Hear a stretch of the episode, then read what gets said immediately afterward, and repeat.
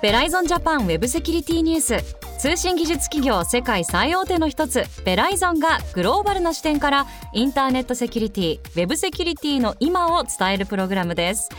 今回もベライゾンジャパンソリューションズエグゼクティブセキュリティの森マークさんにお話しいただきます。ベライゾンジャパンの森マークです。今日もよろしくお願いします。よろしくお願いします。進行は私ちぐさです。さてマークさん今回はどんなお話でしょうか？今回は先日9月16日にベライゾンジャパンがオンラインで実施した DBIR ライブ2021を振り返りながらその内容のいくつかお話ししたいと思います。はい私も拝見しましたが改めて詳しく伺いたいと思います。今回もどうぞよろしくお願いします。ありがとうございます。よろしくお願いします Verizon Japan. Verizon Japan. Web Security News. さて今回は9月16日に開催されたベライゾンジャパンのオンラインイベント DBIR ライブ2021についてお届けしていきますマークさんまずはこの DBIR ライブ今回初めてじゃないと思うんですがどういったイベントなんでしょうか？はいえー、と去年から実はあの DBIR ライブとしてあのオンラインで配信という形をとっているんですけど毎年5月に、えー DBIR データ情報漏洩侵害調査報告書が、えー、と英語で、えー5月に発行されその後だいたい8月から9月にあの日本語版が発行されるんですね。でそれに日本語版が発行されると同時に我々の方で日本で、えー、とイベントを行っていると。特にポイントとしては今年の DBIR どんなトレンドがあったかで情報として何が新しくなったかそういったものをレビューしながらあとは一番特徴的なのがゲストをお呼びして今回に関しては実際にプレゼンテーションしていただいたゲストとあとパネルディスカッションも、え4人で行いましてでそこで、えーいろいろな話を聞かせていただきました。であのーこの日本語版、えーベライゾンのウェブサイトでもダウンロードできるようになってますんであの見ていただくさらには DBIR ライブ2021もこれからオンライン配信をしていきますので見ていただくと今どういったトレンド、えー何が起きているのかさらには日本の企業の今の現状のお話も聞けるのでとても有意義なあのイベントになったというふうに思ってます。はい。あの本当におっしゃった通り盛りだくさんの内容でしたね。あの冒頭は社長さんの挨拶も。はい。お若い社長さんなんですね。ですね。まあ実はその後私もえっと短かったですけど20分のプレゼンテーションをさせていただきながら。いやーそうですね、今回の DBIR についてのこうまとめじゃないですけれども、はい。マークさん、ええ。あの毎回こうやって番組でご一緒していてお話伺ってるので今回ものすごいなんかこう入ってきました。DBIR の内容。がよかったです。わかりやすく。やっぱりセキュリティとはいえデータというところから入っていきながらの、セキュリティも特に人間生きている上でいろいろ自分たちで経験しているところをうまく移行していく。さらにはキーワードだけになってくると思うんですよね最終的には。だから千草さんももう1年一年近く一緒にやらせていただいててあの逆にそろそろセキュリティのプロフェッショナルになる時期じゃないかなというふうにちょっと早くないですか？ちょっと今やっとあの初級の上の方に少し階段登ったかなどうかなぐらいのとこかと思ったんですけど。中級の上に行ってます。いやいやいや。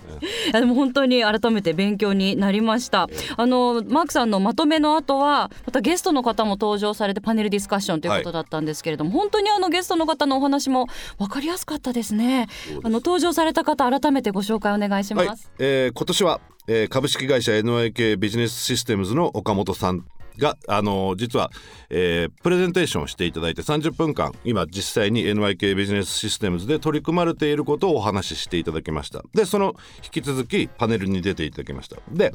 去年にあの引き続き今年も MSAD インターリスク総研株式会社の土井さんにもあのパネルに出ていただきました。で土井さんはもともといろいろなところでセキュリティをやられている方であの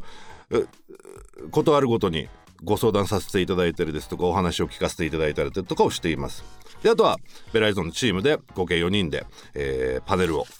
やっていきました。はいこのパネルも本当にあの見どころ満載でした。パネルディスカッション具体的にどのようなテーマでお話しされたか改めてお願いしますはい、であの今日お話しさせていただこうと思ったのがやはりピックアップしているのが4つあったんですけどいくつか面白いなって思ったところ私もモデレーターとして、まあ、質問をしてある意味ちょっと無茶ぶりをしたというふうに言われましたけど そういったところでいくつかあのまあハートにぶっ刺さったものをあの上げていきたいと思います。特にあの皆さん抱えてる一つ大きな問題として内部不正どうやって防いでいくべきかっていうトピックを一つ挙げたんですけど、はい。帰ってきたあの話にに、えーよるとやっぱり教育っていうところが一番エンドユーザーの教育。またさらには、えーエンドユーザーだけではなくて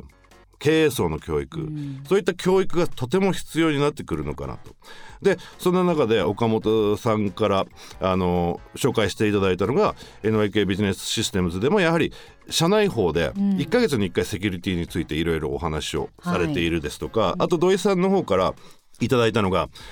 あのやはりセキュリティをどうやって楽しくしていくか、楽しくした上で、まあ、学びにしていこうと。なので例えばセキュリティのお守りを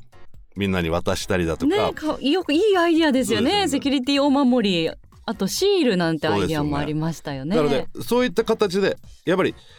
何かを覚えた何かをもらうってことはそれを見た時に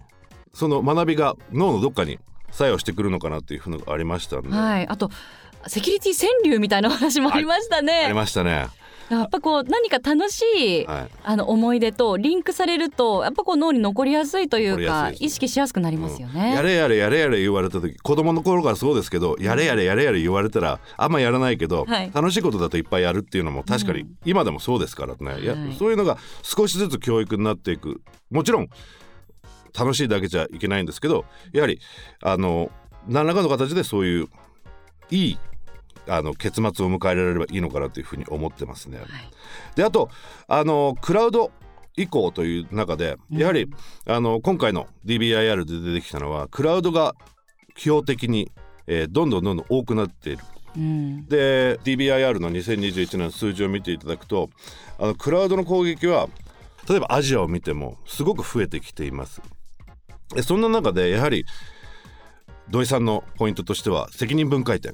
どこで責任が分かれるのかすごく重要になってくる、ですごいなと思うのがやはり MS&AD なんで保険関連のあのお話をされてしていただいた責任分解点というのはやはり保険会社にとってもとても大きなうん。重要なところでありまして、はい。責任分解点はクラウド事業者がどこまで責任を持ってくれるのか。さらには自分がどこまで責任を持たなければいけないのか。それを明確にすることによって自分のリスク管理の、えー範囲が決まりその後クラウド事業者のリスクの、えーまあ、メンテナンスの部分が決まるのでそれをきちっと理解しなければいけないっていうのが一つの大きな課題でありテーマであるということとあとやはり全体的に見た時に行動経済学が今セキュリティでも大きく取り上げられてきているということでとても面白いあのディスカッションになったと思ってます。はいあのバトンの受け渡しがスムーズにいくためにもやっぱこの責任分解点っていうのははっきりとさせておかないといけないんですよね。なるほど行動経済学も今よく聞く言葉ですよね。ええ2000年の初めぐらいに初めてノーベル経済賞、行動経済学で受賞した先生がいたらしくて私も実は最近あのはっきりと理知ったんですけどやはりその人間の本質を今まで経済学は見ていなかったと。うん。人間というのは一人の行動に関してはやはりルールにのっとってきちっと何かをするっていう行動あまりないじゃないですか、もう気まぐれじゃないですか人間というのは、はい。それをうまく取り入れたえー経済学が行動経済学。まさにセキュリティも同じで、突拍子もないことをエンドユーザーがした時にそれをもう、えっと理解した上での、えーセキュリティの対策が必要になってくるんだなっていうふうに今回は思いましたね。うーんであのもう一つ、えー衝撃を受けたというかすごいなって思ったのが今回コロナに関してリモートワークが増えてどうですかという質問をさせていただきました。うんでそこであのここもまた土井さんなんですけどコロナ以前コロナ以降大企業は実はセキュリティのリスクが減ってきている。きちっと対応ができている。その反面中小企業が今はもう本当テーアワイヤーになってしまってとても大変なところに来ているというのがとても新鮮な情報だったなと。逆に我々があのお客様とお話ししている時は確かに最初の頃はあの例えば VPN を設定するときにいきなり新しい VPN の機材を購入してきて導入してでその機材が実際にセキュアなものなのかっていうことがわからないっていうお客様にいっぱい、えっと、問い合わせをいただいたんですけどそこで調査とかしてくれ。でそそこからはもうどんどんどんどん皆さんやはりこのニューノーマルっていう部分にやっと対応できてで特に大企業に関してはリモートワークっていうのがどんどん増えてるっていうのがあると思うんでそこできちっとしたあの対策ができてるのかなというふうに思いましたね。でもやっぱり中小企業の皆様は人材不足っていうところもあると思うんですけど追いつけてない。であの今年もあの DBIR の中でランサムウェア、えー、10%のデータ漏洩に関わってきてますっていう、えー今回結果が出たんですけどランサムウェアもどんどんどんどん進化している中で今一番ちょっと新種として出てきているのがランサムウェアが感染を起こした後にデータを暗号しながら生のデータを後ろで自分のサーバーにどんどんどんどん送ると。なので暗号化したデータはその、えー被害者の PC だけになるんですけどこっちの悪い人たちは生のデータ持ってる。でそれでデータを盗み出すっていうようなランサムウェアが出てきてるんで、もちろんね写真データいっぱい持ってきてもあんま面白くないですけど会社の、えーエンドポイント、えー PC だとかを感染させてそこからデータが引き出せるととてもあのー有用な情報がたくさん引っ張れるということでやはりランサムウェアも2020年6%だったのが今年2021年は10%以上になっているというところで、うん、あ目が離せないしやはりそこの防御はきちっとしなければいけない。でまたすごく戻ってしまうんですけど教育もそこですごく重要になってくるのかなというふうに思いますね。はいいやなんか私もちょっと拝見したのでこっからちょっと20分ぐらいあの 思ったことをいろいろ言いたいなそして聞きたいなっていう思いがあるんですけれどもお時間が迫ってきてしまってまた改めて伺いたいと思いますでもあの本当にお話にあったようにこうどんどんね進化してランサムウェアとかもどんどん悪いものが出てきてきてそれに対する防御をまた考えてていたちごっこになってくるっていうお話が中にも登場したと思うんですけれどもそれでもやっぱりこの DBIR を例えば活用して土井さんのお話にもありましたけどこの会社が万が一何かそういう、えーサイバー攻撃あった場合被害額はこのぐらいになりますよ。それを抑えるために今これをやった方がいいですよっていうような提案っていうのは本当にあの積極的に企業の方っていうのは伺った方がいいですし把握した方がいいですよね。そうですね。やはりデータの価値その会社によって違いますしあと資産の価値もどんどん変わってくる中で同じ規模の会社がやられた時にこれだけお金がかかった。でサイバー保険をかあの導入する時にそれはそれぐらいはカバーしなければいけない。そのデータが増えていくことによって例えば保険を購入するお客様も増えますしあとさらにベライゾンのようなセキュリティのプロバイダーもリスクを少しでも軽減して保険料を減らすですとかリスクを少しでも軽減して実際にあの影響がある期限を短くするですとかを我々としても提供できるんだなっていうふうに思いますね。うん、はいなんでこう今目に見えないもしもの備えなのでなんかこうそこにやっぱり予算を使う使わないっていう判断って難しいと思うんですけどでもやっぱりそのもしもが起きた時を考えると本当に取り組まないといけない問題ですよね。ね。だからあの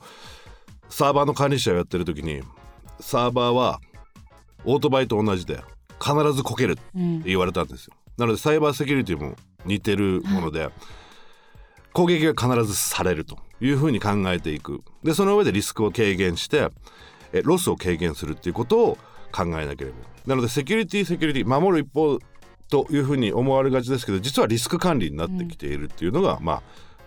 今までの DBIR ももちろんそうですし我々も少しずつシフトしてきてますんで、はい、もうお話は尽きないんですがこの DBIR ライブ2021組織的にサイバー攻撃から守るヒント本当にたくさん詰まっています。こちら当日はライブ配信だったんですが現在アーカイブでも視聴いただけるということなんでぜひチェックしていただきたいと思います。アーカイブ簡単にマークさん視聴できるんですよね？はいえーっと